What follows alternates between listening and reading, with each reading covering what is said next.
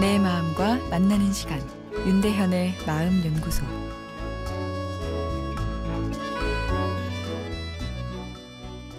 안녕하세요. 수요일 윤대현의 마음 연구소입니다. 어제 자신은 진지하게 이야기하는데 상대방이 왜 농담과 진담을 구분 못하느냐라고 해서 이 농담에 대해 궁금하다고 했던 분의 사연 소개해 드렸습니다. 어, 이적 김동률 씨가 함께한 카니발이라는 그룹의 노래 중 농담이라는 게 있는데요. 어, 가사를 잠시 볼까요? 나를 휘저었죠. 나를 흔들렸죠. 헛된 상상들을 자꾸 넘쳐만 갔었죠. 하지만 누굴 탓할까요? 내가 바보였죠. 그냥 흘러가는 말에 휩쓸렸던 거죠.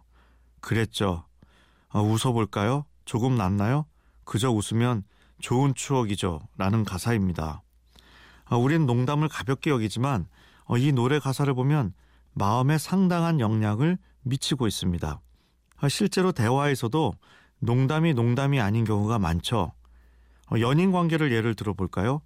남자는 잘 진도가 나가고 있다고 생각하고 결혼 계획도 꿈꾸고 있는데 어느 화창한 가을날 여자친구가 툭 말을 던집니다.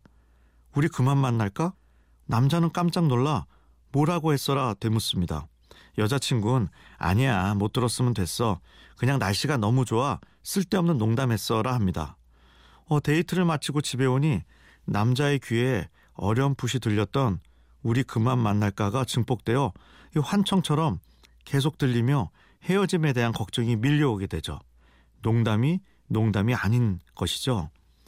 농담엔 내 마음도 모르는 진실이 담겨 있을 수 있다고 이 정신분석에선 이야기합니다. 앞에 예로 돌아가면 화창한 가을 하늘이 주는 자유로움이 잠시 내 마음을 억누르고 있던 억압이란 방어 기제를 느슨하게 하면서 툭 하고 마음 한구석에 있던 헤어짐이란 생각을 입을 통해 언어로 표현하게 한 것이죠. 말한 당사자도 당황했을 수 있습니다. 이때 제일 좋은 피신처가 농담인 것이죠. 그냥 헛소리야 라고 변명하지만 어, 세상에 우리 그만 만날까라는 헛소리는 없겠죠. 때론 의도적으로 자신의 마음이 담긴 농담을 쓰기도 합니다. 권투로 치면 슬쩍 잽을 한번 날려보는 것이죠.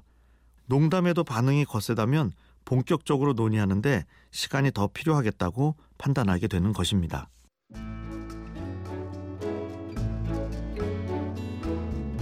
윤대현의 마음연구소 지금까지 정신건강의학과 전문의 윤대현 교수였습니다.